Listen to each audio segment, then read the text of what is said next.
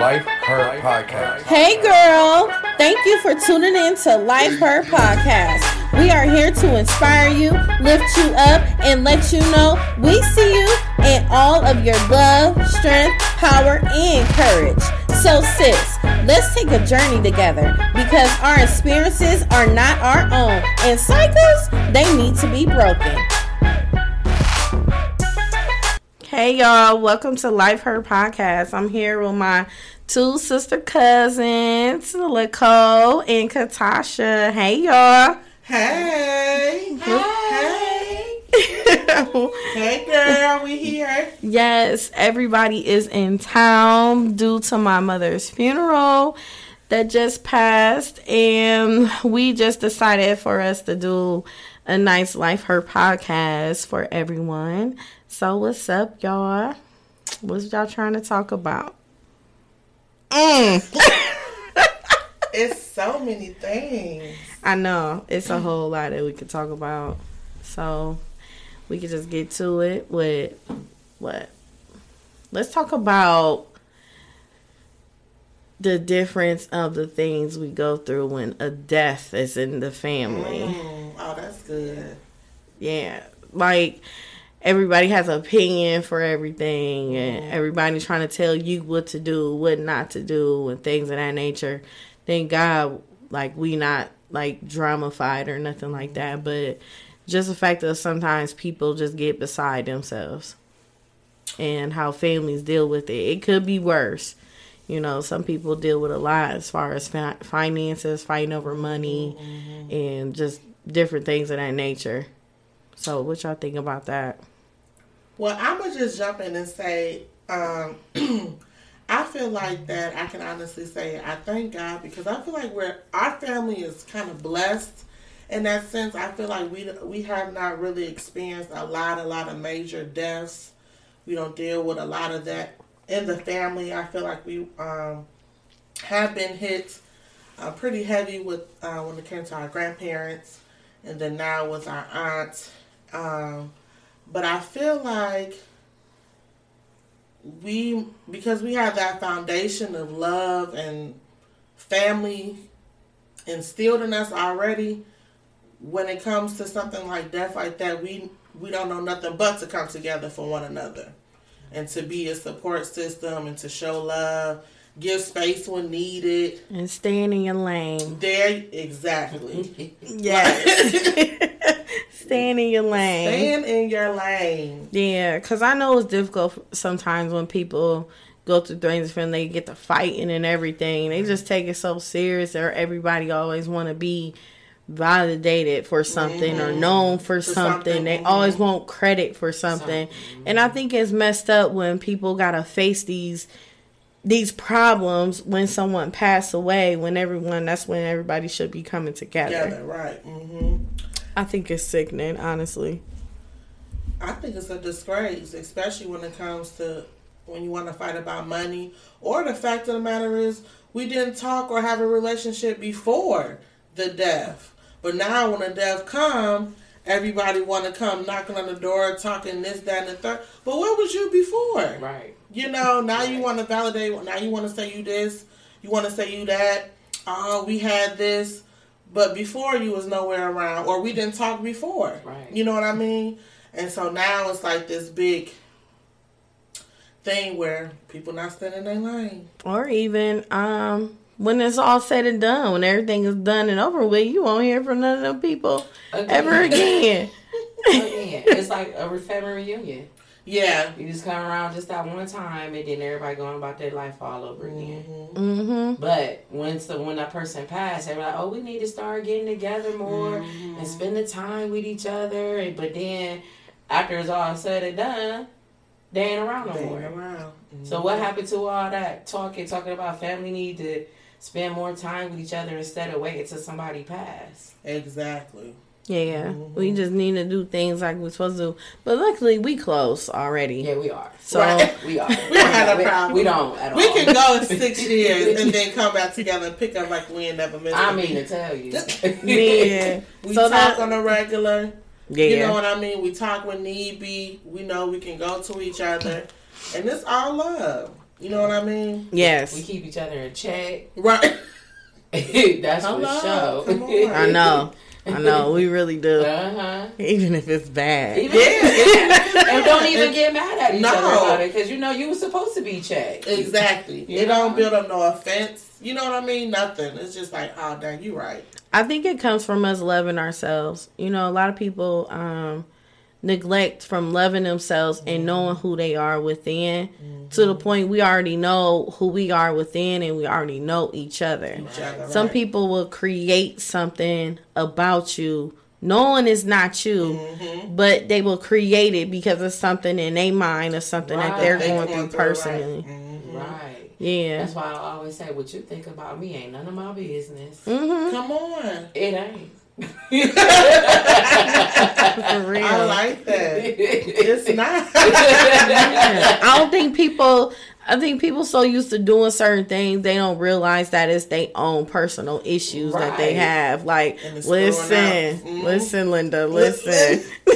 this is not me. This is you. Like, you need to check yourself and realize what you got going on in your life before you start coming to me and giving me a description of your life of your life, right. Right. and making it mine. That's deep. That too. is deep. And I feel like it has a lot to do with our foundation. Like, because our mothers aren't like that.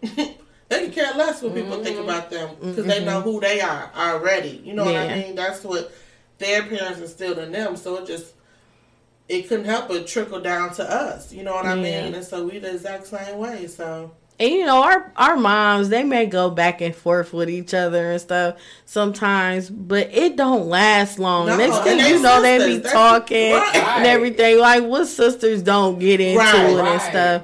But they when know it's love at the end yes, the they like deeply love each other, and it's like amazing how It they just hold and carry each Mhm. other Yeah. in so many ways, good and bad, Good and when bad. we going through stuff. Right. Like they be coming through. They do. And I mean, that's how we are with each other now. Yeah. Yeah. Like, we really do be looking out for each other. Like, Right. real talk. Mhm. Yep. hmm I think a lot of us too, like including like the boys and Yeah. family. Yeah. I think we really need to realize that our parents are getting older Yeah. and they're like younger, and we have to do more for them, even though they may irritate us sometimes. Right. Do a little something here and there. You be like, oh, I don't feel like it or something. Right, right. But we just gotta realize they they are elders now. You know, we gotta we gotta take care of them. We gotta take turns taking care of them. Yeah. Right, right. Mhm. You know, so that I mean, and then we oh, it's kind of weird because. You know, we like sister cousins, but we look at each other's moms like it's they our moms. too. Right. right.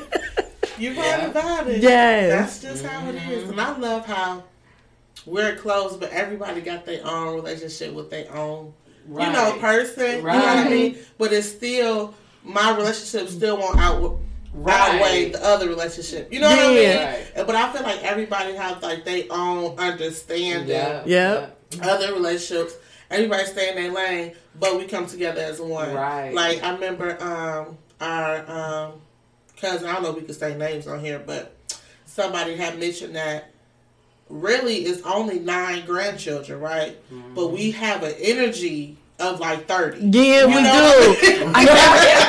Seriously, you know what's so crazy? When I be talking feel to like Yeah, that. I feel like it's a Whole whole bunch, of us. it ain't. It's only But when you look at the picture, we took it like, dang, it's just nine. I was like, oh my god, this is terrible. Cause like when people be asking, I'm like, yeah, it's it's only three girls, but we got a lot of boys. And it really and the really, yeah, it's really only six boys. You know Yes, I mean? and But it you- feel like it's 15, I 20 of promise, them. Like it, it do. And when they said that, I was just like, that is so true. Yes, Because that's how we coming through. yes, that is so funny. So I would like to also let people touch base. Like, okay, all of us is married. It took me forever. But what I tell you today, it was worth the wait. Say, Lord. yes. Lord. so we can um also let people know the different things on like marriage experience Mm-hmm. on and even when we had boyfriends Mm-hmm. and how it is now when we got boyfriend or when we are you know coco she going through her thing Mm-hmm. right now that process so we can really just let people know like our different ways on it because we all got three different ways Yeah. Yes. like really but it's it's so cool though we all still talk to each other and we don't d- judge each other we support each other instead of making each other feel less Right. than what we do Right, and i think that is like really dope That's for real It is. It is, for sure. So who want to kick that one out? Coco. coco Like, what y'all talking about? you the oldest You the oldest, and you got the most experience in it. I know, right? Well, the marriage, oh my God. it is something else. Been married going on 17 years, mm-hmm. but been separated for like nine months. Yeah, yeah, Dang, it's been nine months I think so. probably have Let me goodness see if I can count uh-uh. Gotta count. Get your count on. Yeah, exactly nine months. Oh wow. This month, yeah, that's deep. So like when oh man. I don't even know where to start with the marriage situation. Because like um when we got married, I knew that year I was gonna get married, but I didn't know who I was gonna get married to. Mm. Like my my finger ring, my um my ring finger was itching, just the itching. I'm like, what is going on? And then like um me and my husband started talking that summer, and he was in jail. He was, and um, but I knew him from um the past. Like he was my first boyfriend, my first kiss, my first everything, and I was only twelve years old. And so, like, I feel like you know, with me talk going back and talking to him, I feel like we already had history because it mm-hmm. wasn't just when I was twelve when we was messing mm-hmm. around. It was when I was in high school too. So like, it was off and on kind of a thing. He went off, did his own thing, had kids and mm-hmm. stuff, and I was in the process of getting my life together. I was buying a house, mm-hmm. just had a just got a car, had a good job, everything, you know. And he came about, and then like after he got out of jail, we said we was gonna get married. Three months later, we got married on my birthday. I was 22, turning 23. Mm-hmm. And like literally the first three years was hell. Mm. It was it was hell. Like my family don't even know half of the stuff that I went through with him. Sure don't. But I want to interrupt you and say, I think that's good though. Yep. You know what I mean? I feel like sometimes we need an out, you know, somebody to talk to.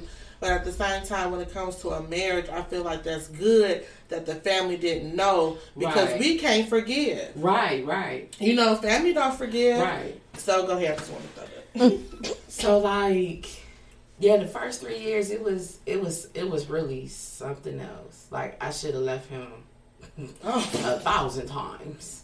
But I didn't. You know what I'm Mm-hmm. saying? Only reason why I didn't is because I believed in my vows. Right. I believe, you know what I'm saying, you married, you know, it's till death do us part through sickness and health, through the rich poor and you know, mm-hmm. whatever, you know. Mm-hmm. And so that's what I was fighting for. I see myself plenty of times on my face praying. Mm. You know, um, praying over him while he sleep. Mm-hmm. You know, trying to, you know, pray him into the man that he's supposed to be, that I see him to be, you know. And like it, it started working slowly but surely. It started working. Um and then, you know, we finally got pregnant with our first kid or whatever. And being pregnant them nine months was something else dealing with him also. You know, but we got through that. Then um going on to our second kid, I didn't even know I was pregnant. And we was, you know, having our ups and downs and he was telling me, Oh, I'll go back to any one of my baby mamas and we go to uh, go get divorced today if you want to. Like just always like down talking me and talking crazy all the time. You know, um, then, you know, I wanted I wanted to run and leave. But you know, I was thinking about marriage again and now we got a kid and then I'm pregnant again, you know. And with that pregnancy, um, I can remember um, going to jail when I was six months pregnant. Um, Dang, I didn't know that either. six months pregnant and went to jail overnight because he went shut the hell up. Oh, you know, you know this is open. You can say what you want. Oh, okay. so yeah, he went and shut the hell up. You know, the police, you know, talking to him and stuff. He went and be quiet or whatever. I had a warrant for a traffic ticket that was somewhere far away, and you know, if he would have been quiet, then I, I you know, I would have got, a, I would have went home. You know, but that didn't happen. So even with me in jail that night, I knew something wasn't right, you know, when I was in there, you know. And then so when I get out, he telling me, Oh, I ran into um my baby's mom friend last night and she was telling me this and telling me that and that was that. And so I'm like, oh, okay. Didn't think nothing about it, like, why is he telling me this? You know what I'm saying? But I'm like, okay, whatever, I'm just happy I'm out of jail, you know. So then like a couple weeks later he getting into it with his baby mom they going back and forth and then she next thing she know she texting me telling me well that's why when you was in jail your husband was trying to come have sex with me. And i'm like what? Wow. Mm. wow really? You know so then i was having second thoughts again about being married but i'm pregnant you know so but of course i gotta get through this you know what i'm saying so after we had the second son, everything started to get a little better, you know, um, with his job, with me, or whatnot. Um, I was staying at home. I was a stay-at-home mom. At the time, I was cool with that because you know he was working, but then time goes on and you get tired of looking at four walls. you get you get tired of doing everything. So I went back to work. But then when I went back to work, I got pregnant again. and with that pregnancy, that was really something else because I was told I was a bad mom. I don't know how many times with that pregnancy. Dang. I didn't even want to keep that baby. Dang. He called me a bad mom, like literally the day before I got induced to have my baby. Mm. All because I wanted a sandwich mm. that he ain't want to go get. It just totally just flipped out on me and said I was a bad mom. I ain't shit. My mom was better than you. And she raised five boys and da da da da. And you only got two boys and you pregnant and you ain't shit. Like I cried my whole heart out. Like I did, like I want I prayed to God to take me that night before I even had that baby. And then when I went and got induced the next day, then he want to come. He didn't even apologize.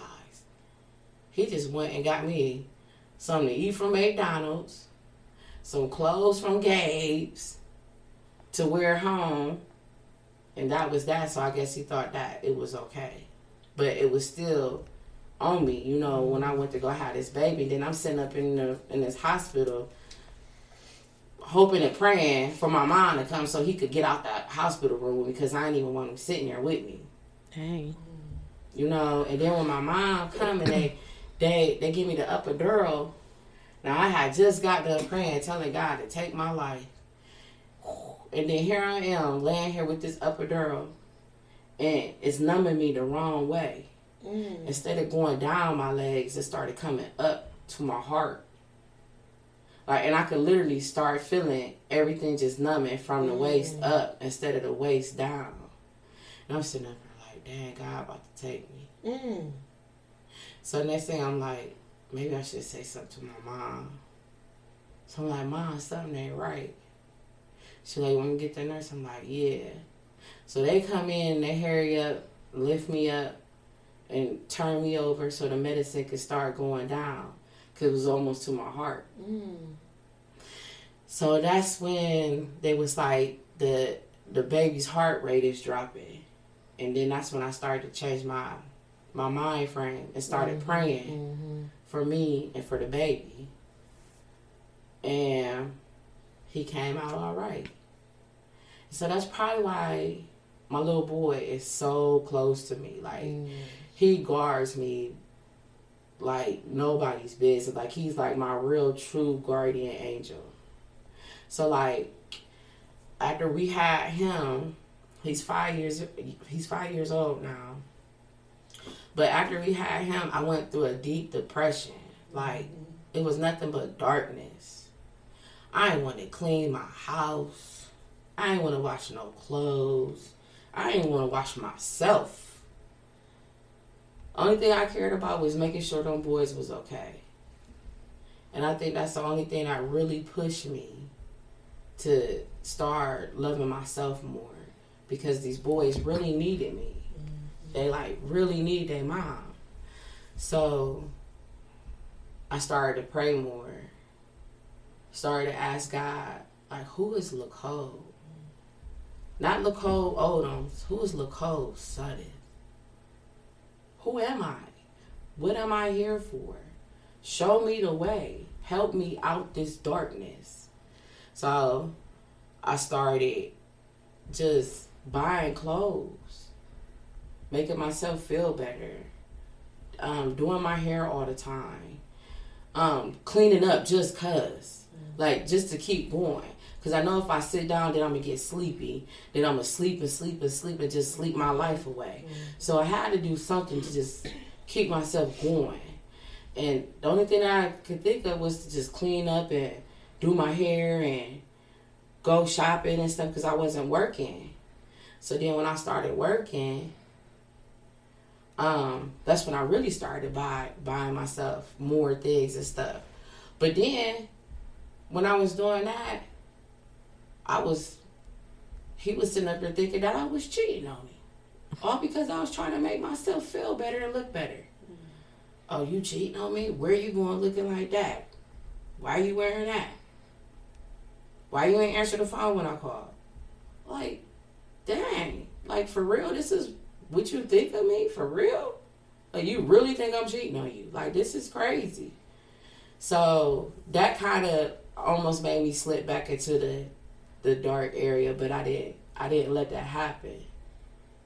So as time went by, I found myself um, liking to cook more or whatever. So that's when I came up with breakfast in bed. So when I found myself cooking more and I seeing people like my food and stuff, that put me in a in a great mood. I finally found my gift that God gave me. It wasn't just taking care of people, you know, like physically taking care of people. It was also, you know, feeding people. Mm-hmm. So when I recognized that was my gift, I started, you know, trying to push more for it.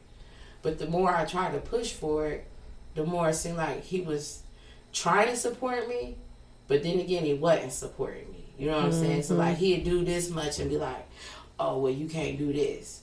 Oh, but yeah, you could do this. You know, and it's like, what? What are we doing? So, um, after you know I, I pushed that some more or whatever. And then next thing you know we had um got our step my stepdaughter. Um we started taking care of her. We got custody of her. Everything was going great with her. I i i literally did everything for her. Everything for her. Um not just for her for my other stepkids too but she was the one we had got custody of and i started taking care of her he he did too but I feel like I did the most. I feel like I did the most with all my stepkids. I'm not even gonna lie, like real talk. Mm-hmm. But I feel like I got drained from doing all of that. Like I wasn't getting refilled. Like the love, I feel like the love wasn't coming back.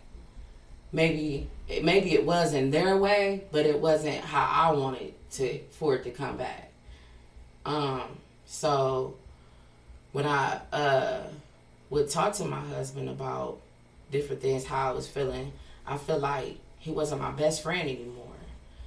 Cause it wasn't like a regular conversation. It was always like we arguing all the time, and he down talking me like I'm his child and not his wife, not his partner. So when I talk more to him about it, he telling me, "Oh well, deal with it," you know. And it's like, what do you mean? Oh well, deal with it. You know, I can't live like this. I'm not happy. So if I'm not happy, you're not trying to make me happy. What else am I supposed to do? You know. And then I found myself putting up this brick wall from him, and I'm like, well, if he not gonna talk to me, he not gonna be my friend then I'm gonna find somebody else that's gonna be my friend. And I said it out loud. You know, and they always say, watch what you say. You know what I'm saying? And I I said it out loud. I can remember as clear as day when I said it. Because I was at work and I was talking to my client about him because I was crying at work about me and him going back and forth about different things that we shouldn't even be going back and forth about. But I heard myself say, I'm going to find me somebody else to talk to. And literally, in that same day when I said that, mm, somebody was in my inbox. I I mean, it was in my inbox and said, "Hey, you know I could love you better than him." and you know, I know it was wrong for me to even, you know, feed into it, to even um, so when you got to this point, how many years have you been married? 15, 16 years. Okay. This is fine when I got to that point. And it wasn't it wasn't like I was, you know, about to talk to this person because I wanted to have it uh, fair and cheat or whatever. I just wanted somebody to talk to. Somebody to listen to me. You know, that's all I wanted. And that's what they did. That's that's exactly what they did. It was I ain't even gonna lie, it was like heaven on earth. I swear to you. Just for that person just to hear me out every day. And just to ask me how I'm doing every day. You know, and for them to remind me of the person that I have always been, but I forgot. I forgot because I was taking care of everybody and not taking care of myself. And at the same time, my husband should have been taking care of me better, but he wasn't. So I slipped away. And now we're here. Dang. Mm.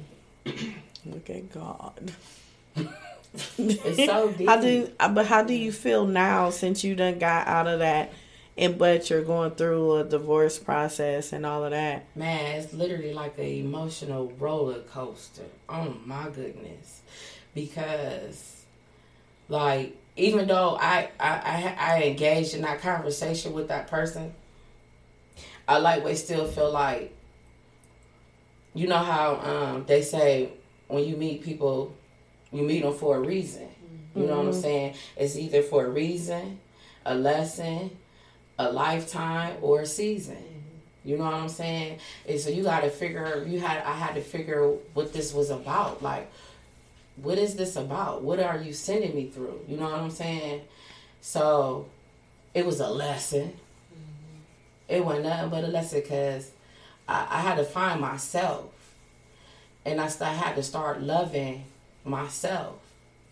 And when I start loving myself, I started recognizing all the negative stuff that I didn't want around around me anymore. You know, whether if it was with my husband, that that guy, um, my friends, whoever, family, whoever. You know, I started now I could I could recognize the negativity. See clear. I see clear as day. Yeah, it takes a it takes a toll on people Man. when I think one thing about us as women, we love others more than ourselves, and we find ourselves gravitating and being yeah. more motivated mm-hmm. for other, other people, people. Mm-hmm. instead of being yes. motivated for us. Mm-hmm. And like going through all of that, all them years you was drained from having your husband, helping him walk through life, and then you helping every single one of his kids walk through life. on top of that, not even knowing you helping his exes walk through life too.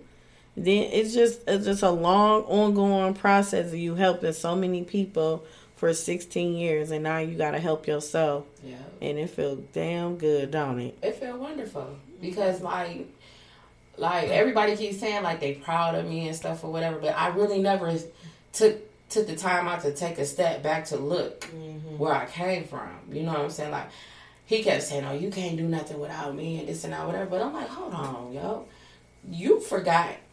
I definitely forgot, but you forgot who I was. I'm Coke. what? Stop playing with me. You know what I'm saying? When that when you when he came to me, I had everything, everything, and I got all of that by myself, and I got all of it now by myself. Mm-hmm. You know, I'm not on no Section 8. I'm not on no food stamps, no nothing. Nicole doing her damn thing by herself. Yeah, it feels damn good, don't it? Yes, ma'am.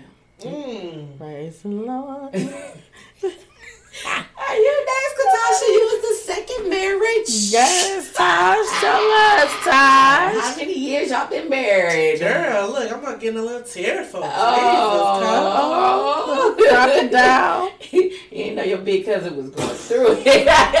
No, it's crazy because it's not that uh, I didn't know you was going through something, but I knew. But you know, like how people, you know, sometimes you just want to mind your business Yeah. and wait, course. Mhm. wait on that person because, like, when people is going through stuff, they're not gonna try to hear what the hell you got to say. right. So I never, I personally didn't never want to approach you with nothing until I felt like you was ready. Right. Cause I ain't want, you know, sometimes when we in our depression phase, suicidal phase, and all that, we think it's just us against the world, Right. and it makes us feel even more less. And then when you say something, they take it offensively, and you know, outbursts and all that. And you know, it gotta be to a mm-hmm. point you just gotta just wait, wait But on time know- and pray. I pray heavy.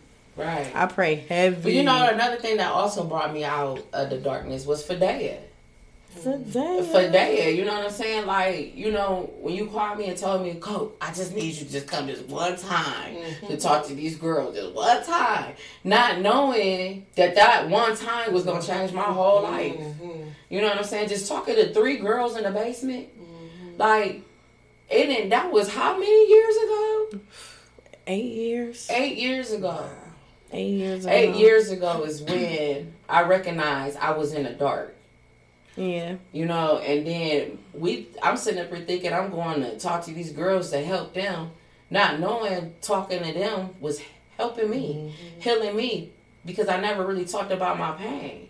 I never mm-hmm. really talked about anything that I went through. So just talking to them, that healed me. That helped me. So, you know, Fadea did a lot for me. Mm-hmm. Yeah, for a lot, every, a lot of people that helped in the program Yeah. for real. That's awesome. And I think too as Saggies, Yeah. you know, me and Coco, Yeah. we keep everything to Yeah. ourselves. So I think when you put it out there and you actually hearing it, it's like, oh man, this is what I'm going that, through. too. You know what I mean? Like this is what, and that's why I feel like a lot of people put a stigma on like counseling and um, therapists and different Mm-hmm. things like that. Um, I can, I'll be the first to admit, uh, counseling is key. You know what I mean? To especially when you're not a person that likes to be open to other people. And I feel like uh, a lot of people forget the sanctity of a marriage. You know what I mean? And um, it's not really good to put all your business out there like that, you know, and let a lot of people in because, like I stated before, a lot of people are Have forgiving. opinions. They have opinions of how you think that you should be doing and this, that, and the third. So when you have a, a unbiased person, somebody who doesn't know you, you know what I mean, you can express yourself. Um, it gives a um, it helps you because you can hear it for yourself what you're going through. Um, I know in mine, I, know marriage is a lot of work. It's hard work.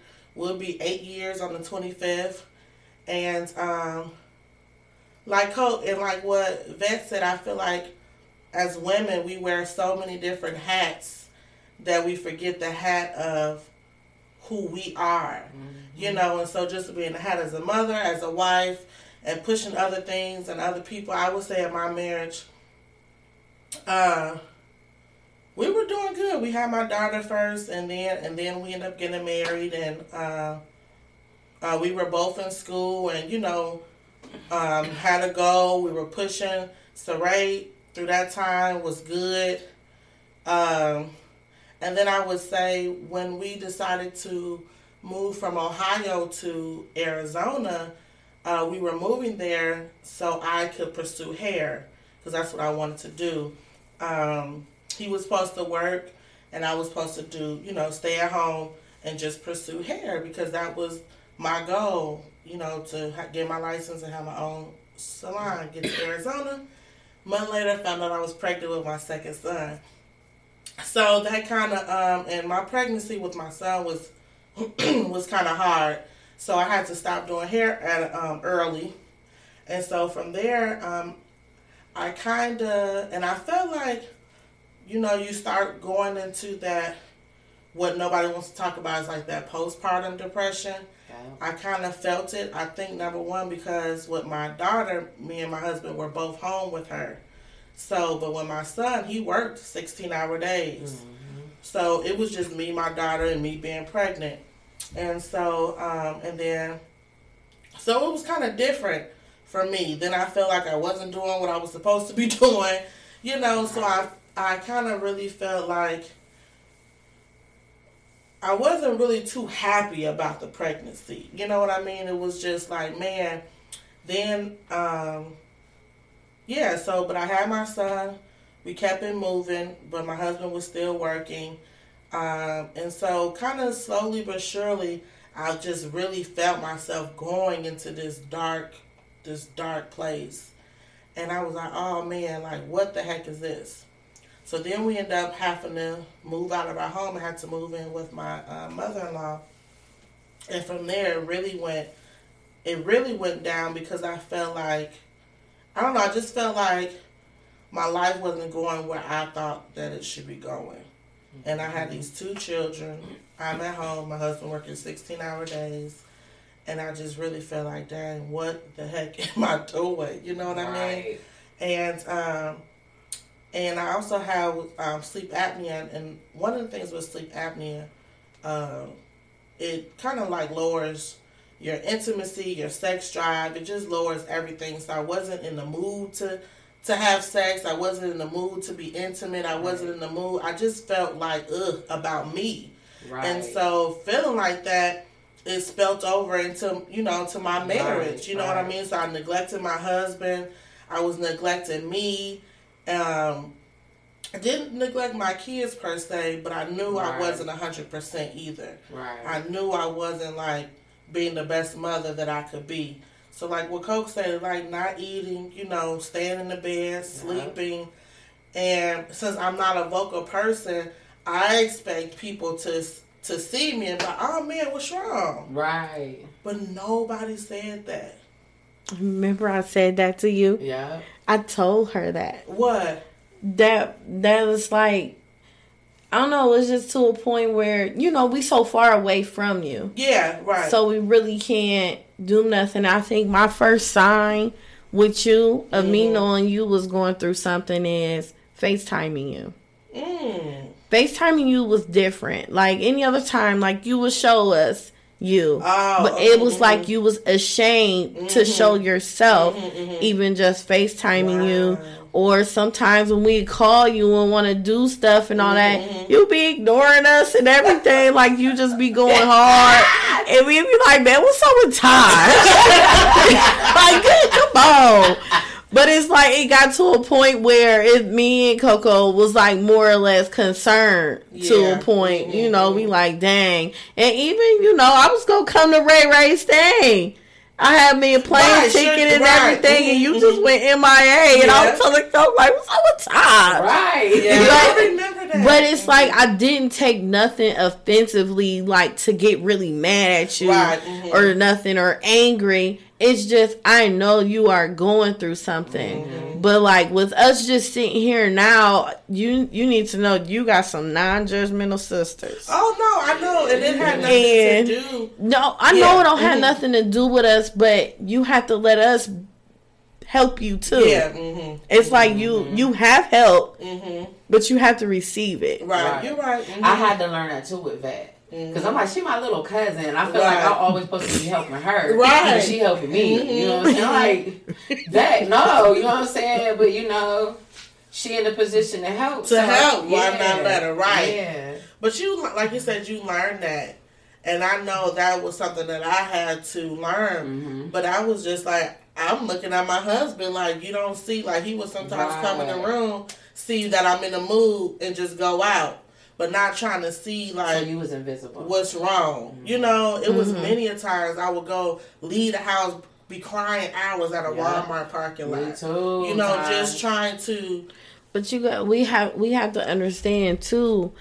Um, even though we go through things, um, we can't really expect too many people to help us mm-hmm, because mm-hmm. they Right. they need help too. Too Right. right, and So it kind of sucks, you know what I'm saying? Me knowing Squeaky, I I, bel I highly believe he didn't really mean it intentionally. Yeah. it's just he probably going He- through it too, or he didn't know how to mm-hmm, help you because some people don't know how. no, You know, right. they're and, not and, taught that. and we throughout the process figured that out. You know, you Yeah. don't when you don't know, you don't know. You know what I mean? And and I realized too that he dealt with a lot. You know, a lot of weight. You know, taking care of a family by himself. You know, and then I wasn't contributing to nothing. You know what I mean? But I felt like I wasn't in the right headspace. Like with him working, so he should have been coming home to a clean house, food, you know, the kids.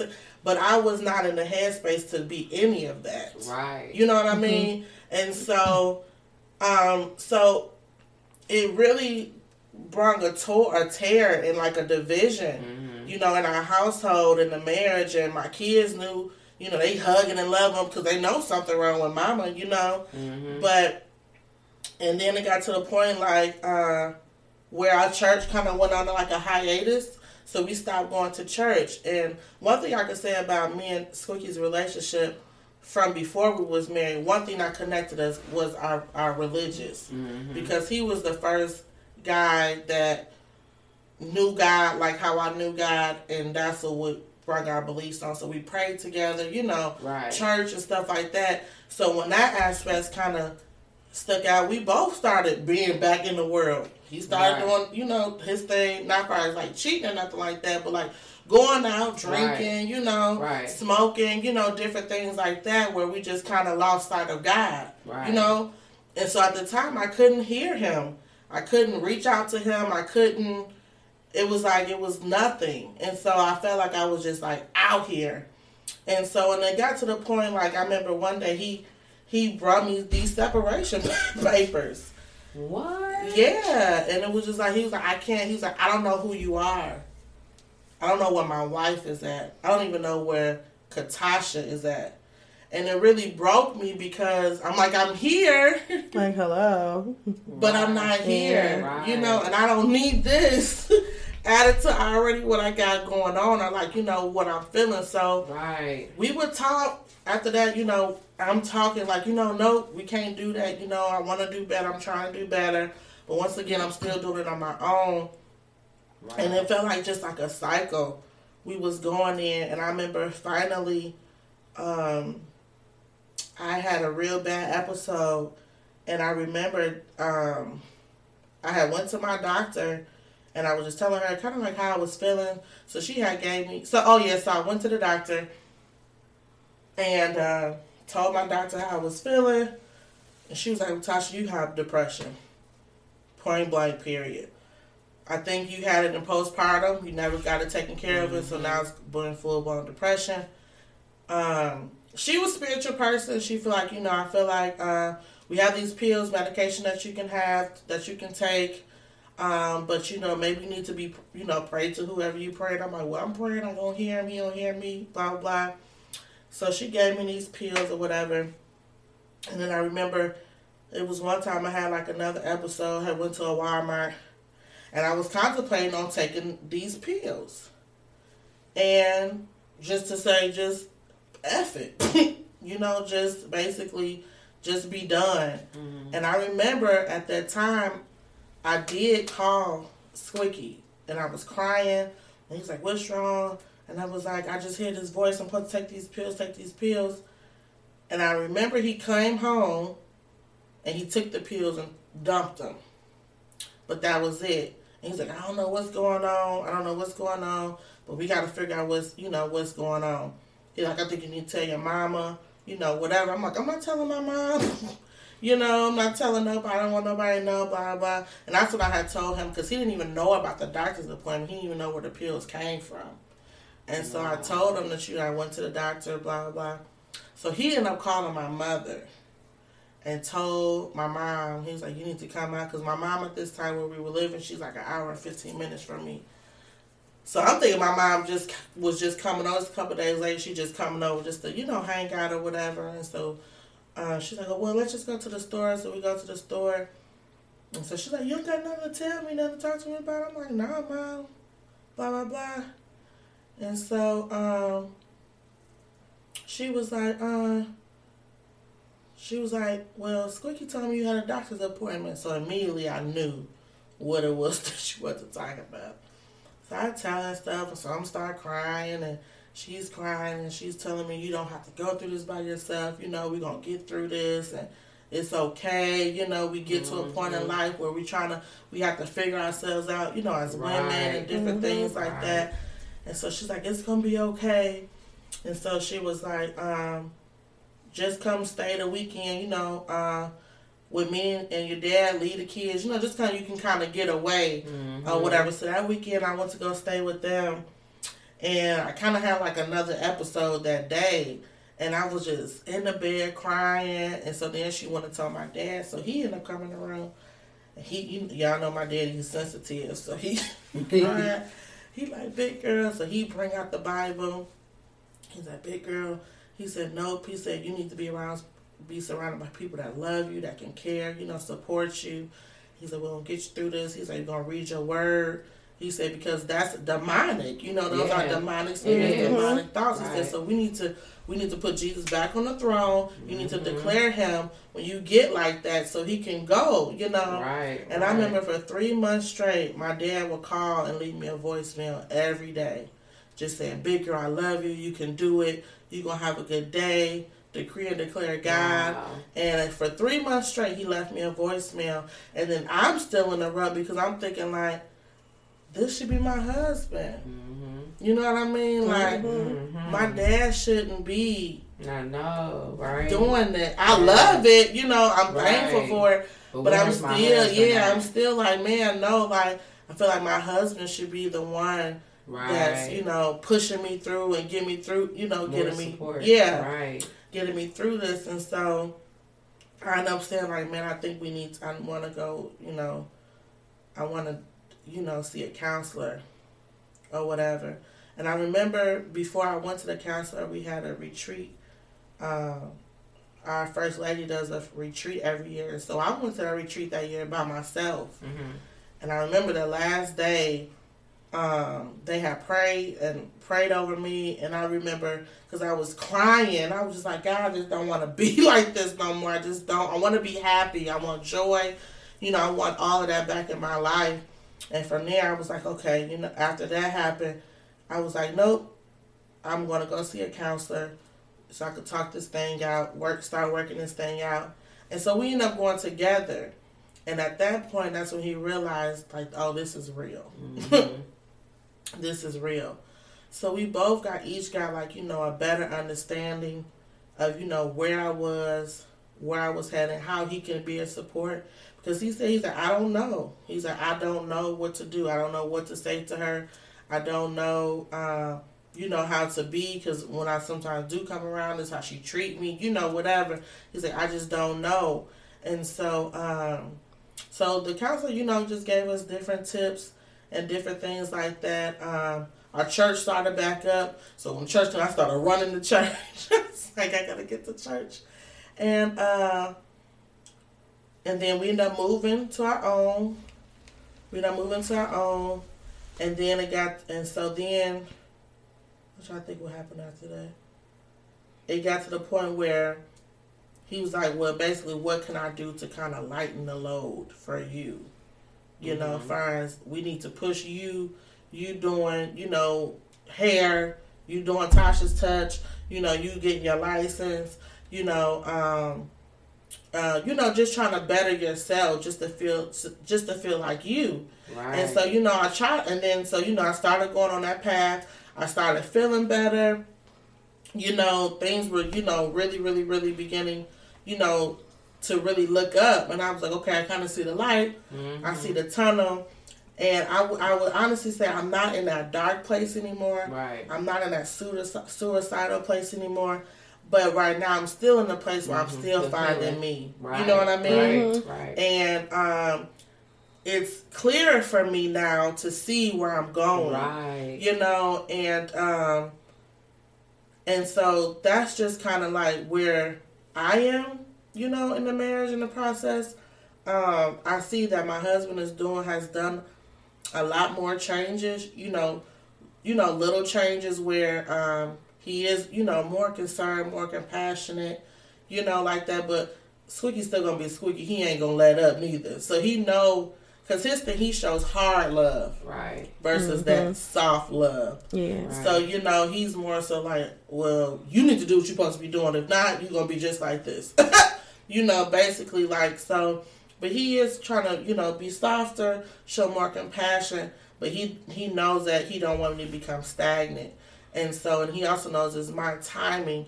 But I know my prayer has been for me to be, to develop a discipline, for me to get out of procrastination, Right. get out of laziness, Right. you know, and really be disciplined to be focused and I gotta learn um, on too. what I'm on what I'm doing. You Yeah. know, Tasha, you I know I'm supposed to be studying for this test. You need to take out time out your day yeah. to study a chapter. You know what I mean? Mhm. Because when it comes to like my other affairs, like things that I do in church, events, I run, I do it, and No I do it with no problem. But when it comes You know, to but when it comes to me, yeah, I'm so lackadaisy. that's how I am with me. so lackadaisy, and now it's to the point I can't be woe is me anymore right. because I know I'm not doing what I'm supposed to do, and now it's like I have the, I have the tools. You know, I have kind of like I started working. I'm not a stay at home mom no more. I stay at home and work, but. I have a job, so I have my income. So you know, I'm getting a little independence, and that was a lot of things that weighed on me too. Because I'm like, if my husband leave, what the heck I'm gonna do? exactly. I don't have a car. I don't work. Right. I don't have, you know, an income. I income. was thinking the same way. But you know, you know a lot of things. Um, and you know how my mom was as far as like cleaning and stuff. yeah. And all that. It all starts at home. Right. Yeah. I think if your your house is in order Mhm. And it's clean and Mhm. everything, it shows that you are in in process of cleaning Yeah. or you're clean yourself. Mhm, mhm. And see, that's what I had noticed about when stuff started to fall apart for me.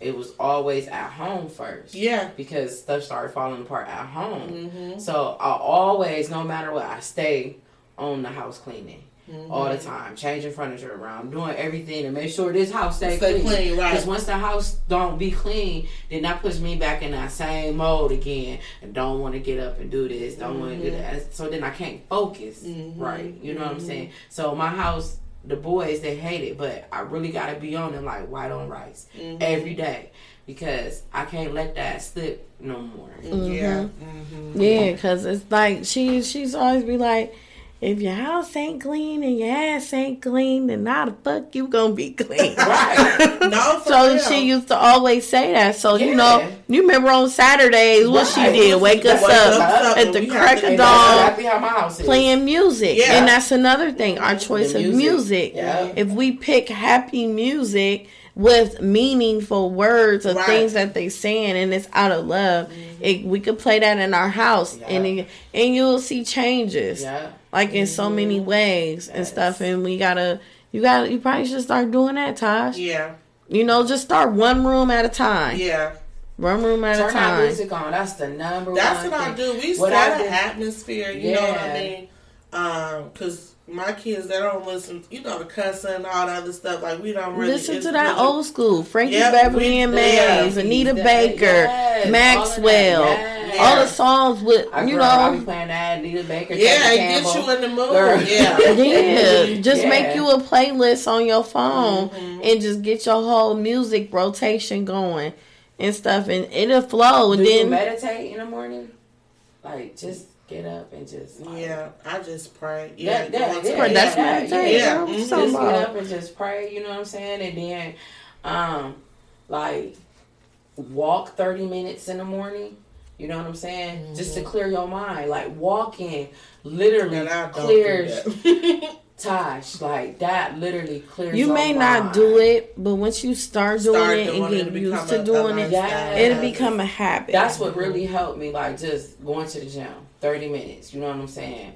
Going in there, working out, and then when after I'm done working out, you get that shower. You feel so light Mm-hmm. and refreshed in your mind. You could think so clearly. Mm-hmm. It's not even funny. That's why I keep saying you don't need to do that because I'm telling you, once you start, it, it's gonna go in 30 days. Mm-hmm. Literally, for real. Like just 30 minutes in the morning, or even 30 minutes in the evening. Mm-hmm. You know, be you know when the kids get settled and stuff, go walk clear your mind and stuff, and go back home, take you a shower, man. You yeah, you feel like a whole new person. Man, yes, yes.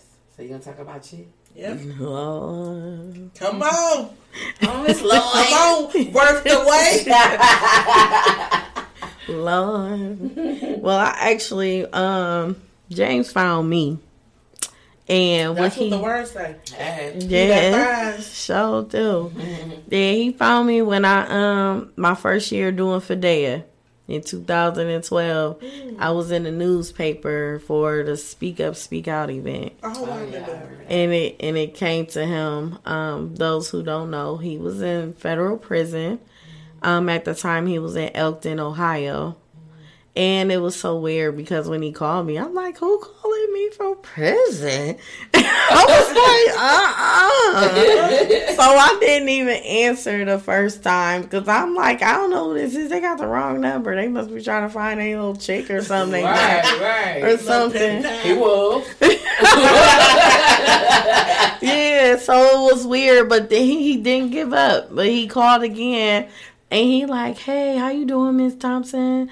I saw something in the paper about you doing Speak Up, Speak Out." He was like, "I really want to when I come home out of prison, I really want to get out in the communities and speak to Oh. youth and do this and that." And you know me, I'm always like Right. supportive of people. Right, When I'm like, "Oh, that's cool." I'm like, "You can do that. That ain't no problem." I say you just gotta come out and just go for it, you know. Right, But from then on, like we was, it was cool. Like we was communicating well. right. But it was weird. It was something about his spirit, his conversation, his choice of words. Yes. It was different, and I just automatically opened up to him. Yes. So he like became like my best, Best friend. friend. Right. But it was kind of weird. You know how we know a dude probably talked to another female or something. Right. I had that like instinct, like, hmm, he must be talking to somebody else too. Which I mean, I didn't care Mm-hmm. or nothing, but at the same time, it's like I felt myself starting to like him more. So I dodged him, and I actually dodged him for about four years, maybe. Wow. What? Yeah, I dodged him, but it was so crazy. He he um you know they got the um email thing. He emailed me all the time. It used to be funny because I read him. I read what he was saying, but I never responded. Wow. And I think the funniest one, he's like, "Hello, is anyone there?" he's like, "Hello, what did I do?" and all this and that. So he kept going, but it was crazy because um I had gotten in a relationship and it ended up going sour and you know he um abused me and stuff like that. And it only took that one time because i i me personally i can't be in nothing abusive because i know what i would do to them. On. um it's either gonna happen when they sleeping or when they unexpected when we just doing something. So i just let that whole relationship go and it was so crazy because it happened around christmas was it around christmas No, it happened around Thanksgiving when I when I was abused and stuff. And it was weird because I was just feeling down and out.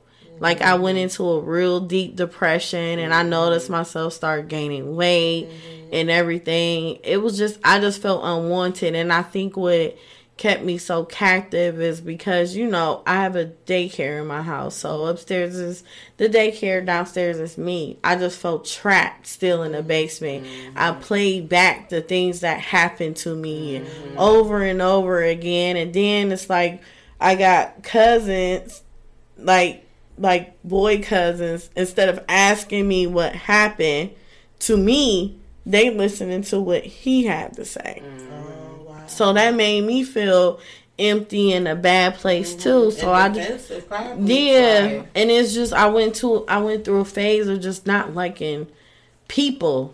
Like I just felt hatred, like ugh, and I just felt so down. So it's it's so weird because all of all the years of me doing Fidea, like you said, how it helped you. Fidea has helped me too, with a long process of growing in life. Right. And when you hear these young girls' stories, you're like, dang, they just young and they going through this. But I'm this age. I'm but I what makes me a difference is they're young and they really can't do much Right. because they're a child. Mm-hmm. Right. But what made me analyze myself like, okay, I'm older. I'm not a child. Mm-hmm. I could get myself out of this situation Yeah. Mm-hmm. if I really put my mind to it.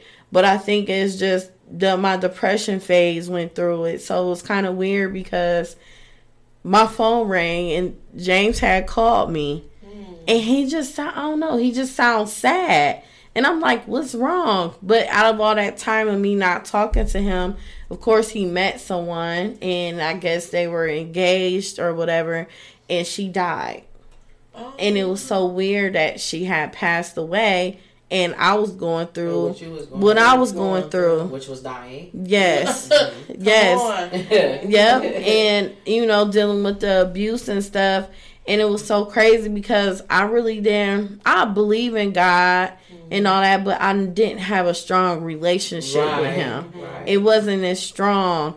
So it was weird because I, I don't know, I started praying with him. We start mm-hmm. praying together and stuff. And it's like we both got ourselves out of a depression mode because he was depressed too. He didn't it was like he didn't care no more. He mm-hmm. like shoot, I'm doing this time alone and all this and that. Right. So mm-hmm. it was weird. It was like for a good two years we uplifted each other by, you know, just me going to see him. He ended up transferring into Michigan. And it was so weird because when him transferring in Michigan, he was going for this program so he could get an early earlier release. But I was going to see him literally like every weekend. Yeah, I. Yes, I was going to see him every weekend, and then if it's a holiday, I see him for that uh, like four days straight. I go see him, but we just started building a strong foundation and praying led us to us talking about marriage. Right. And it wasn't like he like, oh, we should get married type thing. It was just weird. And it's so crazy on how it happened because when he was in Elton, Ohio, you weren't allowed to get married there. Mm. So with him going and he just up and transferred to Michigan, um, and you know, him going for that program, he wasn't even thinking you can get married there. there, wow. So it was like God was just working, in many ways working. and come together. Right. So it's crazy because I was battling like God, like I'm about to get married to somebody in prison. and then I told him, I'm like, no, I don't want to do this. So it's kind of weird because we were supposed to got married I remember. last year in January. Yeah. but we didn't do it because I was scared of my mom. I was scared of my mom. So what I did was I started to communicate with my mom more about him. She knew about Right, him. gotta ease him. Yeah, will of on Believe Yeah, yeah, yeah. And stuff. So I started like communicating with her more about him, and she started to see changes in me. She started to see more Seen them happiness. changes I- I all the way too. there. So Yeah. Okay. okay. you was too hyped. But you was you started getting more happier though. You No, really- Yeah. you seen it. You seen it in yeah, your post. glow. The glow. Yeah, and I was just Yeah, it was just more. It was a prank. It was just a prank. Okay, like, are y'all, are y'all done? Bonnie doing My bad. Okay, step into the light. Come Okay, back. be back. Be back. Tell your story. Oh my Jesus! But it. it was weird. It's because we talked about it so much, and our one of our favorite verses we always read was Psalms ninety one. It's the Mm-hmm. the prayer of protection, and what he did was every time he read it, every time he filled in. You know, he'd say his mom's name, his dad's name, my mm. name, his name, and my mom's name. Mm. So he included our parents and he included us mm-hmm. also and each time we read a prayer and we read it to each other and then we have a day when we did bible study and we'd look for different verses on what we wanted to talk about and we went to those verses and we talked about it over the phone we only got so many minutes on the phone Right, Right. mhm. but we did that a lot and then next thing you know it was just something just hit me. I'm like okay. And i just started signing the papers for us to get married. So i'm filling the papers i'm looking at it and it was so weird because it just it just flowed. I don't know nothing about where you go for michigan and all that. It's like i'm getting married in the state of michigan and i don't even know where to go or do or nothing. But it was weird. It was it was like god was directing me with Right, ease. Like right. okay you go here you go there. I didn't know what pastor i was gonna get. Next thing you know he talking about oh i got this pastor here and all this and that. So i had the pastor for it next thing you know we had our marriage license i'm like oh lord I was like, good lord. So it was just weird because we ended up getting, we was counting down the days. Like, okay, we about to get married, and our date was June 26th. And uh, I'm like, oh my god, I'm really got to get married. The next thing you know, I find myself doing arts and crafts shit all on my dango shirt and everything. It was cute. I got a Yeah, dress made and all of that. So when we getting all that made, it was like it, he felt good because it was like I took pride into pride, it, right. and it was crazy serious. because when I got there, even the guys there, the guards, they like, "What in the world? We ain't never seen nothing like this before." So it was like I just took my time with it, and it was crazy because when we got there, um, I gave I gave the wrong time for us to get married. And the it was uh, we were supposed to get married at one o'clock, and I said it was at noon. So it was ironically we was just sitting there and waiting, and I'm like, dang, he late. Like we thinking like the pastor late, and the guards like, okay, we only got a few more minutes left, and y'all had to go because the he's not here. So I'm like, oh my god. So it was like it was weird because. I broke down crying. I'm like, oh my god, I came all this way, and I was supposed to get married. It's supposed to be that time and all that. So I was just so devastated mm-hmm. and everything because they was saying like it's time to go. So yeah, I don't know. Like y'all paid attention to the pictures in our room. It's a picture on there with us praying. Right. That was the time when I was crying and I was brokenhearted. Gotcha. And he like, babe, come on, we just gonna pray about it. We gonna pray. And I'm like, oh God. And luckily he was a good dude. Like he was a good dude while he was in there. He still is now. But you know, some people got bad relationships with, Right. right. with Mhm, people mhm. in there. And with him being a good person and Right. helpful Yeah. and he always get a good word. You know what I'm saying? So they let me through and I was leaving. I just broke down. I'm like, oh my God. They closed the door behind me and everything. As we getting close to the thing to go out to go past the um the thing for the sound and all that if you got weapons and stuff right. on you. The little metal detector. Yeah, metal detector. They like, um, next thing you know, I'm like, Are you the pastor? He was like, Yes, I'm here. I was like, Oh my God. I was like, he was like, Our scheduled time was one o'clock. I was like, I thought it was noon. So it was crazy. I'm like, Well, they said I can't get married now. So it's it can't happen. He's like, Oh my God, I'm so sorry. He started feeling bad. And it was so crazy because he's he he was got he got there before one and he said he something told him to come earlier and he got there 30 minutes early i was leaving at 12.30 they had me leaving and luckily he oh. came at twelve thirty as we was leaving. Oh, Wow. And if he didn't come at one If o'clock, came at one, one, really I would've really missed would have him. missed them and would have went home. So it was funny the the guard in the front with me going to see him all the time. Amen. I always been respectful to them and right, everything. He was like, "Well, I'm just calling to see what they say." And luckily, James was still in the room where we was at, and his um counselor was still in there and they was like well the the pastor is here y'all the pastor is here and all that and once them doors are closed you can't never go, Go back, back in. in.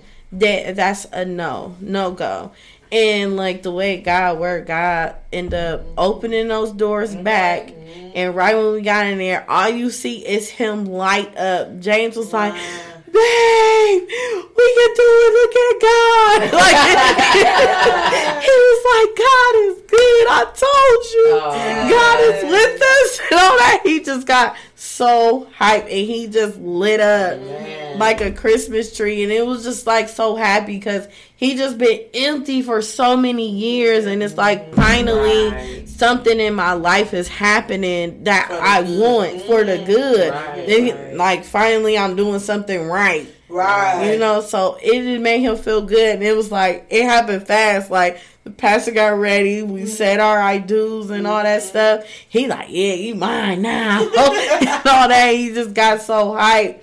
But it was like, it was just really, really nice for see him experiencing. We got that time together and we just like took hella pictures. We mm-hmm. took more, they let us take more pictures than what we really was supposed to take. Wow. And everything, it was like everything was just working in Favor, favor for us. was to- it. Yep. yeah, it was mm-hmm. like, dang, so all these years of us praying to God, like everything was working the way it's supposed to work, right. and He placed us in our each other's lives At for a right reason. time. Yeah, so it was just crazy of how we just went through all of that stuff, and then um through that whole process, with I ended up telling my mom that very next morning.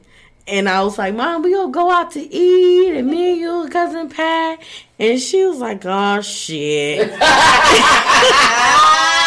and you know, she I'm like, What you talking about? I said, We go out to eat all the time. She was like, It's just the way you said it. She's like, I know my motherfucking child. it was so funny. I was like, Mom, you I was nervous for you. Yeah. I did. I think everybody everybody was. You about to tell her today? Oh, shit. No, I'm it's- gonna cuss her ass. You know what's crazy? It's like I wanted to tell her because I didn't want no one else to tell her and all that. And you know, that's my mom. You know, I Right, tell her. Right. can't tell my mom. But you know, you go through these phases in life where you just want to make your own decisions without Right. hearing nobody's opinion or nothing like that. Right. I know my mom wouldn't have been judgmental. You know what I'm They saying? just want the But best. She wants the best Yeah. for you. Right. And from the outside looking in, Yeah. you look at the circle. You Right. like, oh no, Yeah. like what? You know, but Yes. you knew him. You know what I mean? Yeah. So So it's like me and him knowing each other for so many years. It was like six, six, seven Yeah. years went by by then. Right. Me and him been knowing each other. Right. So I went and told her, I was like, Mom, I'm married. She said, What? She was like, I knew that shit already. She said, "Oh my I said, What you mean you knew that? She was like, Well, you my child. I already knew you you was gonna get married without me there one day because I know my child. That's what she kept saying. She like, I just knew it would have happened. She like, shit, what the fuck? So what's your last name? I said it's Lloyd. She said, mm, Lloyd, got a little ring to it. she was like, where your ring at? So I showed her my ring. I had like the band part in front of the actual wedding ring. Uh, She said, that shit don't go like that. Turn that shit around. And she, like, this supposed to go here. That's supposed to see, this, see, that's what the fuck I be talking about. Y'all know shit. Yeah, So it was for a while. I'm like, you want to talk to him? She said, no, I don't want to talk to him. She was like, but I'm going to love him. Mm-hmm. She's like, I'm going to love him. I'm like, okay, whatever. So he ended up calling her on his phone. She ended up talking to him. Mm-hmm. And then what really broke the ice was his mom was sick. Yeah. And with his mom getting sick, she I encouraged her. I'm like, look, Mama Queen, you need to go to Cleveland Yeah. Clinic and see what's wrong with you. Mm-hmm. The whole time she knew what was wrong with her. She, mm-hmm. She was being hard headed and didn't want to listen.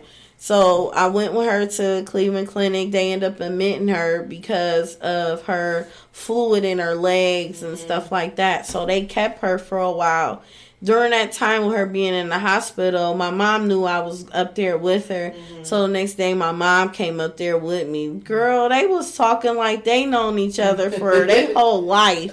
You know, And- like that anyway. Yeah, so it was, Uh-huh. and his mom is like that, and you know his mom don't play no games Yeah. either. Mhm. So they both was just like, hmm, yeah, can y'all He believe? Yeah, they like, can you believe they did this and all and all that? So she met his, his mom and she met his dad and all that, and my mom said, shit, I like them. She said they keeps it real around here, and it was they they just you, Click. they just clicked. Him and his mom, they just like, you know, they clicked with each Right, other and communicated. So it it built a relationship between my mom and her, and they talked on the phone and stuff like that. So my mom, from seeing where he come from, She knew. she knew he was a good Exactly. child and mm. raised in a good home. He was just hard headed Right. and went in the wrong direction in life. Right, right. It ain't like he is just a stone cold criminal in a sense. right. It's just like somewhere in life he got lost and Trying you know he not. Yeah. You know how he had to pay for it. yeah, right. right. and then you know the time that they gave him, he really supposed wasn't supposed to get that much time. Yeah. It's just you know we get these The janky system. lawyers. The Mhm. system will tear you apart. You know, so we went through that phase, and then next thing you know, he come home. It'll be a year, November twenty third, I think, this month, and um, we went to take him. You know, we went to his mom's house, spent time with her. It was probably like two, three weeks later, his mom had failed and she ended up going to the hospital. Next thing you know, she was in a coma. Mm-hmm. So he only got forty. He only got forty five days actually of time with his mom, mm-hmm. and probably only a few weeks of her actually being awoke, awake Right. with ah. time with her. Wow. So it's like he's in the halfway house dealing with that, and luckily I had my daycare and stuff, and I could drive back and forth and support him Yeah. through that whole process of you know being there for him with his mom and stuff. And next thing you know in january earlier this year um 2019 his mom passed. And um the whole time she had leukemia she didn't tell nobody. She did not take her medication like she was supposed to Another Sharice. yes and then They are literally just alike. Yes, they do. And then you know, with with my with my mom still being here, it helped him get through Right. the pain that he was enduring from his mom because my mom loved him. She called him son. He was over there when I'm at home. Yeah. Yeah, they But- do. Eating and I wanna- everything. But I just want to show, like, when it's divine and God ordained, yes. everything just comes together. Together. Mhm. And he had them click and get that bond so quick Mhm. Right. because he knew what was getting ready to happen. Right. He knew Yeah. the plan. He knew what was following up. So he knew that y'all had to have that support. Y'all had to build that bond, that unit Right. um, between the family, so you guys can be there for one another. Yeah, Mhm. and it was weird because it was around the time. You know, my mom, she went in the hospital too throughout the year Right. with her stents and all that. And he like, Mom, you need to get it together. Yeah. So it was just weird. And ironically, you know, he ended up gaining this real good job with the um, union.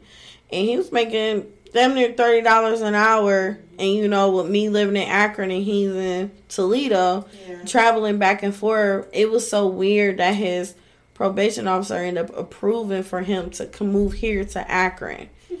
Wow. and- God. Wow. Yeah, that was done with God. in it. Babe, yeah. And so we we we've been going through this phase now. It's like um from him saving and stuff, we maintaining our bills and stuff. He opened up a janitorial company in a process, but if he was still working for the union, he was working third shift. So we really didn't see each other that much then. So he ended up just stopping working there and came here full time. And it was weird because that job been calling him for the longest, and he been tempted to go back. But it was like God kept speaking to him, like, no, stay here with your wife. Mm. And during that whole time, that's when, you know, my mom Right. got into the hospital. If, if, like, if he would have took that job, he wouldn't have been here with me Right. with right? with that through the whole process. So Yeah. it's like God just knew, like, okay, Mm-hmm. you need to sit still, James, and just be there. Right, right. So it's like we both battling, but now we at a point where we have to manage our our um emotions. Mm-hmm. It's like one one part of him sometimes he down, next minute I'm down, and sometimes he feel angry, sometimes I feel angry, and we and sometimes he'd be upstairs and I'd be downstairs. And we're go- both going through pain. We both Right. lost. Yeah, we- mother. yeah, we both- key it- women. yeah, it's like we yeah. didn't lose just one mom. We both lost two moms. Right. That meant a lot to us. Mm-hmm. His mom played a big part of me in my life, and my mom played a big part of Right, his. right, so we right. both was all we was all close. Right. Right. Mhm. So we like at that point, like right now, but ironically, he going through a point where he wanna get his relationship back even stronger with God because Mm-hmm. with us going through so much, it causes us to like drift away. Oh, we yeah. still Uh-huh. pray. Of course. Yeah, we pray when we But wake up. Pray in the when way. They yeah. You know? Yeah. yeah. But his he was real, real heavy Mm-hmm. on it. So we at that point now where we getting through it. But I think the good part about it is our communication. Right. We communicate a lot, and um, we got this board. We have a whiteboard, and it'll be it's my name on one side and his name on the other.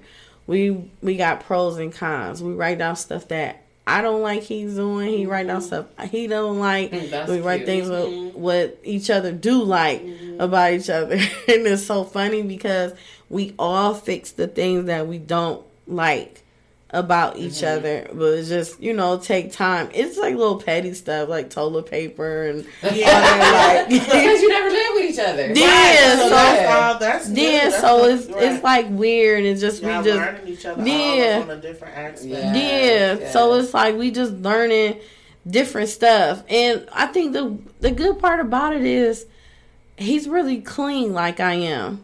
Yeah. But with me getting my face, sometimes I felt myself getting back in a sad mode because every time I get motivated to work out and do something, something always happen. yeah. So now it's like with my mom, and I feel like I'm getting down and depressed and stuff again. But I still gotta keep myself up and Yeah. keep myself going. Push. Yeah, but he like, come on, babe, you can do it.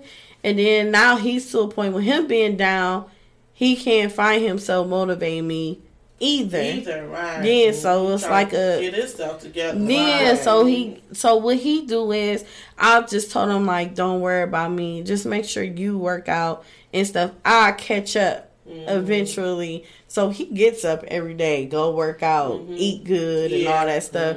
And I do it too, but sometimes I get off balance. But it's like I've been on it a Mm-hmm. lot more lately. But I think like prayer and communication is everything. Mm-hmm. And I think from where I'm at today, from all the messed up guys that I've dated Mm-hmm. way before, I learned something from each and every one of them. Right. And it helped me develop as a woman Right. and it helped me love myself more.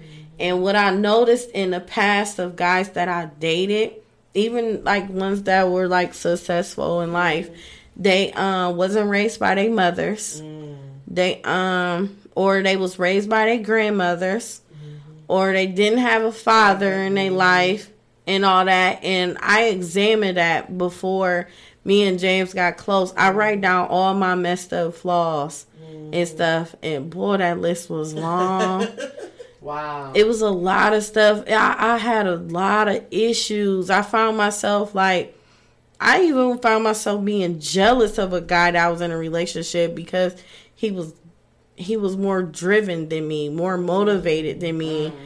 And all that stuff, I found myself feeling like jealous in a sense. Mm-hmm. I'm like, dang, what's why I'm feeling like this? Mm-hmm. Or I found myself where I wanted to be in a certain position in life mentally, or I felt down and out, or you know, sometimes you will see the man that you with you'll see a pretty girl and you'll be like, dang, that female look better than me or something. And he was- But I had to start examining myself. Yes, she may look better than me, but how is her mi- how is she mentally? right. You know, Right. a lot of people can look look any kind of way. Look can be deceiving. Yeah, looks can be deceiving, and I had to realize that Right. because my my self esteem was low. I had men tell me that I can't dress, I look a mess, I look fat, and why you looking like that, and or if I'm out together, not paying me no attention. But you out having fun with other females. Why I'm with you Right, right. and stuff, giving them drinks and all that. Yeah. Yeah, yeah. So it's like different stuff, and then I start feeling real uncomfortable. Mm-hmm. But that's when, like, when I say like Fidea came in too, Mm-hmm. I figured out a lot of my issues then too, and I'm like, dang, I'm really like messed up for real. And you know, and then also it comes from like friends, like me being around certain females and stuff. I noticed myself getting out of character of things that I normally don't do, or I wasn't raised that way Right. or I'm around females that I know that my mindset is different from theirs, but I found myself having the same, Same mindset, mindset as as them, them. and that wasn't me. It was just the devil working with me, knowing that I he had that God had more plans for me. Yeah. That's just like with me being in a marriage. I feel like I just lived that hood life. You know what I'm Yeah. saying? And that wasn't me Not at all. was really At all. right. Like I, s- Mhm. I stooped to his level instead of bringing him up to, To yours. mine. You know what I'm saying? Like I, he came up to mine slowly but surely, but he also brought me down to his. Mm-hmm. See, I think it's like a phase of us wanting to please others Right. before ourselves, or Right. wanting to feel loved by that man due to the negligence of us not having fathers, Right. or we do have fathers, but it's like a still an emptiness right mm-hmm. there mm-hmm. that we wished our dad had did Right. and all that. So it's like that little emptiness part, and then the guys will come along, and then it's something there, and you be like, "What the heck?" But you can't look. I had to realize myself. I can't look for nothing and nobody else. I have to look for me. Me, yeah. And- learned that too. And when I mm-hmm. wrote all of that stuff down of my Right. flaws and issues and problems and all that, I looked at it and I read it every single day. And I made sure I had a task to work on one every day. And Check it out the list. and you know, during the time of, of me talking to James, I wasn't having sex with anyone for three years. Mm. So with me being celibate and not having sex with anyone, it helped a lot. Mm-hmm. Your mindset, said, yeah, and yeah, it becomes If you don't have that, because sex brings a soul tie with somebody. Right. You know what I mean? So when you don't have that soul tie with that person, then you can be think clearly and you know and think just for you, Right. and not have to be worried about being connected to, To somebody, somebody else. else. Even Mm-hmm. if you're not in a relationship, the fact that y'all had sex together that brings a soul tie. Mm-hmm. I had That a soul energy, tie. yeah. Even being married. Yeah. I was married and didn't realize I had a soul tie with somebody Mm-hmm. in my past. You know what I'm saying? Like I, I, I like I didn't want to be with that person or anything, but I found myself thinking about that person sometimes. You know, it's mm-hmm. like, what is up with this? Mm-hmm. And I had to take it to God. And I remember going to church and really like really praying hard about this soul tie. Like I mm-hmm. can't Okay. had this on me and I released it. Yeah. Like, I felt it leave. Like it's crazy. Like I literally felt it leave and I feel like You know, and some people think you crazy because it's so weird. One night I was like in my basement and I was just laying there. And all of a sudden I seen these black things just exiting my body and the TV shut on. And you know, when it's like real, like, it'd be like, Yeah. like my TV started doing that. But it was like stuff just exiting my body and I felt it Just re- like just releasing from yeah And it and it wasn't even just that. I had stuff exiting from me from helping these girls and I had demons attacking me from helping Of them. course. And mm-hmm. then even guys that I could just have conversation with or be around, it's like men men know what mm-hmm. they can do to you as a woman. They already know if they're gonna marry you. right. They already know if they're gonna have sex Use with you. you. They or you use you, mm-hmm. your time. They have a motive. Each one of mm-hmm. them have some form of a motive. You just have to know what that motive is, and you got to keep your Yeah. standards there Yeah. to know exactly what you want. If you want to have sex with them, I'm having sex with you because I want That's to. what I want to do. this is what I wanted to do. Not 'cause You're on my you time. I'm not That's on your time. Right. Right. Mm-hmm. You know, so it's like you just taking charge off your life. Mm-hmm. But you gotta realize when you do that, you have to go through a cleansing of yourself vaginally, mm-hmm. spiritually, mentally, mm-hmm. physically. You gotta go through a cleanse. And you won't. And I found myself not really getting completely with James until I actually got complete with me. Of- right. So once I got mm-hmm. complete with myself, it. I mean, it's it's cool. It's, it's cool, yeah. And the more that you fill your temple with pureness, holiness, the devils can't, the demons, they can't sit in that. Right. They're trying to attack you because Of- of course, the devil gonna attack you. the devil That's- has that's tried to attack my marriage on so many occasions, coming from gonna- do- so different win it, yeah, ways. because they Yeah. don't a marriage. The devil enemy don't like a union. Right. That's why the marriage is so attacked. That's why it's because God knows the union of the man of the man and the wife. Right. So that's what the enemy is going to attack is that marriage. But the more that you have it filled, the more that is holy, the more that is um, pure and sanctified. He can come up from the attack. The weapon may come, but it's not going to form. It's not going to prosper. He can't stay.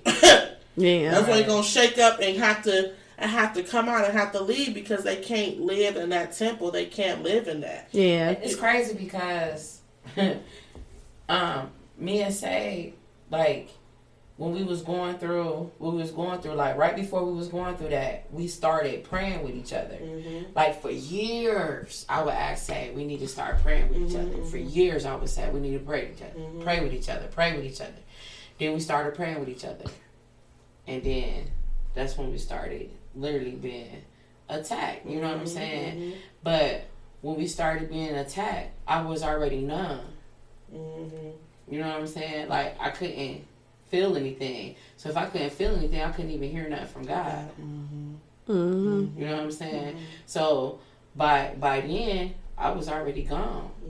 You know what I'm saying? But I prayed. It's not like I didn't pray about the situation before I left. Cause I prayed, I prayed hard. I mean, I would go to work, won't even turn on the TV, and just cry my eyes out, and just listen to God, like that whole time. Like Lord, if it's not for me to move, block everything, Right, right. Mhm. block it. You know what I'm Mhm. saying? But if it's for me to go, Let it you gonna open up these the door. doors, Mhm. and that's exactly what He did. Like I put in my application for housing on my birthday. I got accepted for the house for the in the new year. You know what I'm saying? It was 15 people before me on the waiting list, and she pushed me ahead. You know, and I'm like, well, if it ain't, you know, because he keeps saying everything your fault. You being selfish. You ain't pray about them. Like you don't know what I did. Right. Mhm. I prayed hard. Mhm. I cried my heart out because I wasn't just thinking about me. I was thinking about my boys. Right. Like I'm breaking up their home. Mhm. You know, but if it's not for me to leave, Father God, block everything. Mhm. And if it's for me to leave, open up the doors. And you know, sometimes people, Yeah.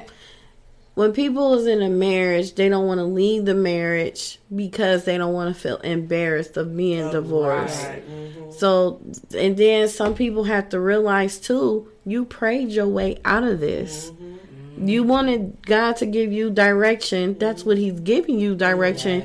You don't need to neglect what He's trying to give you that you wanted. Right. And some people got to realize that, like, you don't just because you was with somebody for so many years, that doesn't mean that person is for you. Mm-hmm. God may have. a lot of the times you get together and God didn't even ordain you to be with that person, Right. but He's still going to give you the grace and the Right. mercy throughout that union while you're in it. Right. You see what I'm Yeah, and then he could be preparing you for the person who you're really Who you really- supposed to be Mhm. with because you like that's like me. I've dealt with so many things Mm-hmm. in so many lives, and then it's like okay, here. Because for for a long time, I done got to a point like shit. I don't want to get married. I don't. Yeah. I don't want to get married. I don't want to have no kids. I got to a point. I just wanted to just date people and just do me and do my mm-hmm. own thing. Right. I never thought about getting married no more. I been gave up on that. It mm-hmm. wasn't my mission. It wasn't what I wanted to Right. do. Mm-hmm. But I did. My mission was for me to love myself more. And when I found myself loving myself at a certain level, I end up with a man at the same, Same level level as as me. And that's where people got to realize, like, okay, you need to love yourself more and have time for you. More. And then yeah. you will realize, boy, that man will sneak up on you so So fast. quick, you and like, that's a lot of times God is uh, waiting on a lot of people for you to get to a level that I'm that I'm gonna send you this person. He got a person for you, Right. but he right. like, no, you not You not ready. ready. You're not ready. Right. Yeah. And I know what this union can come. I know what can come out of this union. So instead of being being sabotaged, you gonna get your stuff together, and then once you get, then I'm gonna come along. And a lot of the times is God take us through so we can get His attention. Right. Because I Mhm. noticed a lot of times, of course, you know, people say we only come to God when we at when it's bad. Uh, you know, Mhm. that's when we at our face. You know, that's what I noticed when I was in in my situation, my marriage. I was praying, I was crying, I was seeking God, Right. and then as soon as I felt like we was back coasting good. I just went back to, you know, my little praying, you know, not Mhm. as much. And God got to the point where He was telling me no. I remember He reminded me at one time, but before um, me and Swookie got married, we was in our counseling session, and we had um, we did six months with one couple, then six months with the um, married couple at the church where we got married.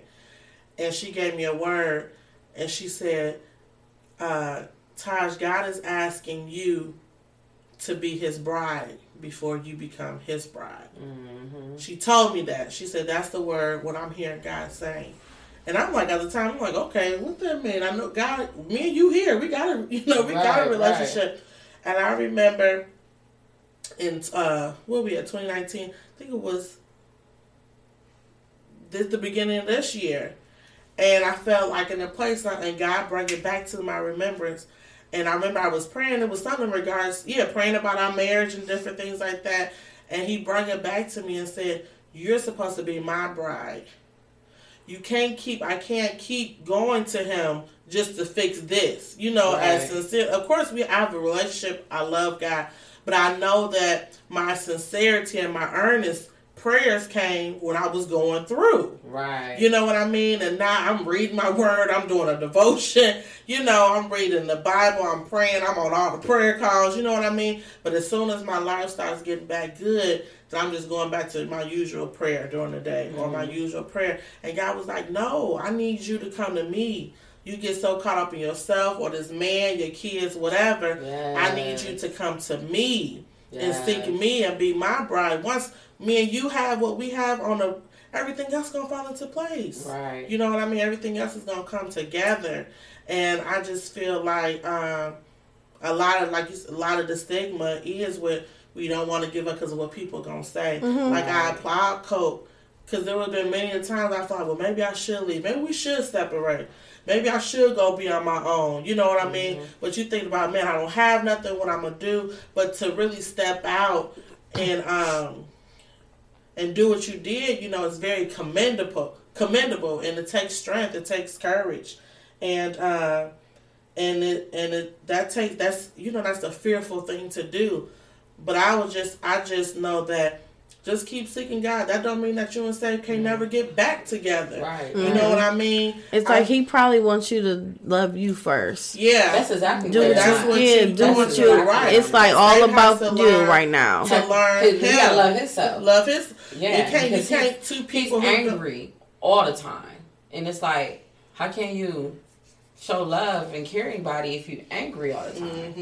You know, just angry. You Because know? it's it's people that's been married before and got divorced and got married again. Right, Yeah. right, It's plenty of It's people plenty- did I that. know a lot of people that do that, and I Yeah, think, but it I takes growth. It Right. does. You know, once you ends. grow, sometimes it may take for you to grow for him to grow. That's what I'm Right. saying. Right, he gonna see. you know, it's as like, probably a it's probably a position where you have to take lead now yeah. on full effect on yourself, and then once he see you, you know you you a caterpillar right now. Mm-hmm. So you you once And he see you it is. blossom, Yeah. when you come that butterfly, Yeah, you may meet him, and he he going he in a cocoon still. yeah, You know, Right. So right. you already released your cocoon from leaving him Right. and getting in your and getting in the steps on where you need to be now. Right. So you just in a whole caterpillar mode right now. yeah. Because like it's crazy what you said. Like when you were saying that God wants you to focus more on Him. Mm-hmm. Like I was just literally like He just literally just put that on my heart all this week.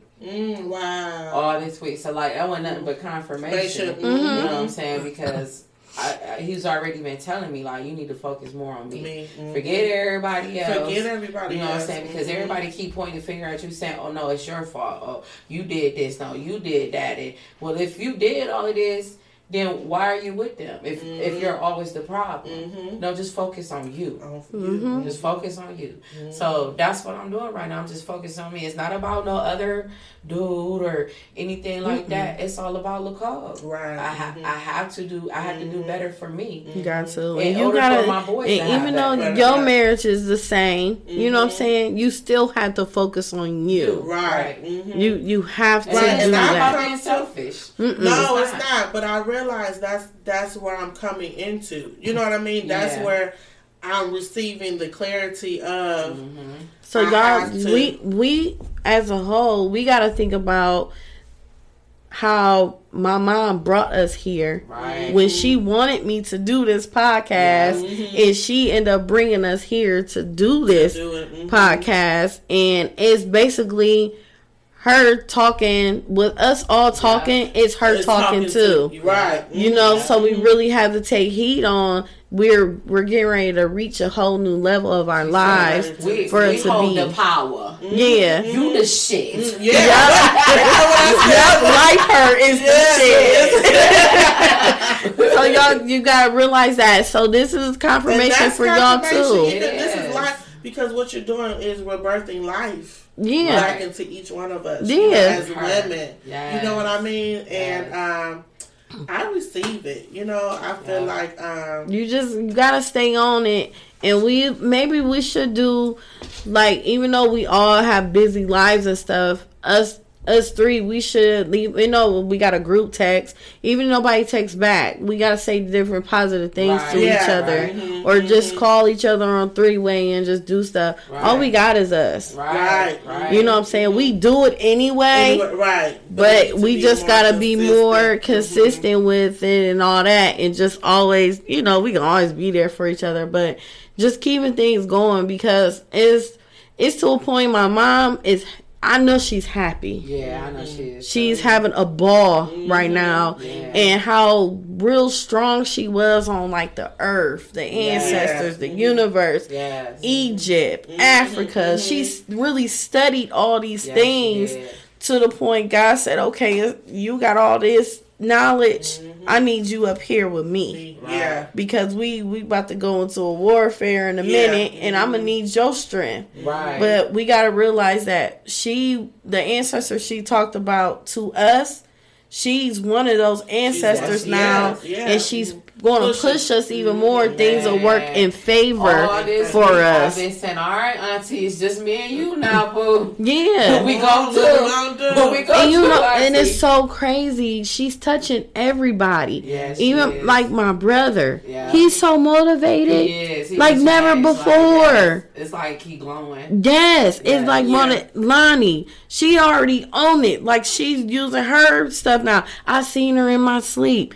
I've noticed and that she was talking to me. Like everybody is everybody is coming to me saying she's talking to them Yeah. or she's saying something to Doing what she them. was doing here on earth. Yeah. She was doing in the. Yeah, it's like she we may mourn her, we may feel sad. A lot of people look for me to be extra extra sad. But I know you won't be. Then I can't because it's like she, me and her. It's so crazy because like three weeks ago we talked about death, Wow. and I was like, Mom, you know, I I don't know if I'm weird or what. I said, but I don't like how people really mourn about death into a sadness all the time. Right. I was like, I think it's really, really weird. And why would you put yourself in that mental state of Right, right, mind right. and relive it every mm-hmm. year over Right. and over again? And you mm-hmm. get sad Sad all, all over over, again. And it costs so much. She's like, she was like, you know, that's motherfuckers with them goddamn issues. They need to get their shit together. I said, Mom, this is like a real life conversation. She she said, I'm serious. She said, I'm serious as fuck. she was like, that's where it come in. People gotta accept what's coming to them, and people gotta accept the things that you know. If death comes, it's not. It's not a nothing of sadness. It's Yeah, it's it's a point you're supposed to celebrate, Mm-hmm. and right, right behind that, accept the gifts that they're getting ready to give you. Yeah. And she's like, you got you gotta accept it. It's coming. Yeah. And you know, for a long time, she always said, "Money is coming in our family." I'm telling y'all, yeah. y'all gonna y'all gonna y'all gonna do y'all's thing. thing. I'm telling you, and it's with us as the Yeah. grandkids, the yeah. kids. Mhm. You know, we so it's so many mm. gifts and talents Yes, we is in the house. You know what I Yes, mean? Mhm. And It's a gotta- lot. All of us and we do not we don't tap into it fully No. like we supposed to. Like Taj, you could do hair good as mm-hmm. heck. If you just pull your you in Arizona, girl. Oh, no. There ain't nobody hip to a lot of hairstyles in Arizona. You would kill I the know. game. It's like waste. I know. You would kill it. Yeah. Co- we could go down there. I could do a daycare down there. You could do the breakfast in bed. And then, hey, shut it down. I'm telling Here we come, Arizona. yeah. It just we just gotta accept things and and get ourselves together. Make sure our credit is together. Right, Make sure our mental is together. We just gotta make sure our shit together. Yeah. And that's what she want. And honestly, I can say this, y'all. My mom had all her bills paid for the year. Wow. The car insurance, everything. Like she had her shit together. Mhm. That's what she said. and everything like literally everything she got it together and it was like to a point all i had to do was just do the The planning Right.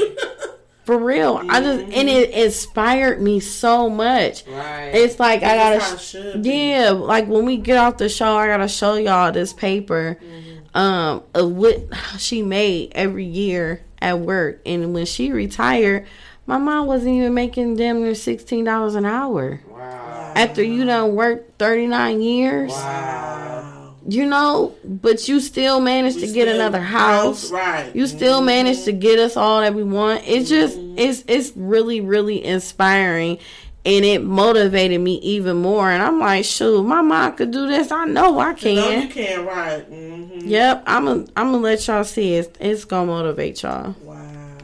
so y'all guess that's a wrap y'all we did our thing today Yeah.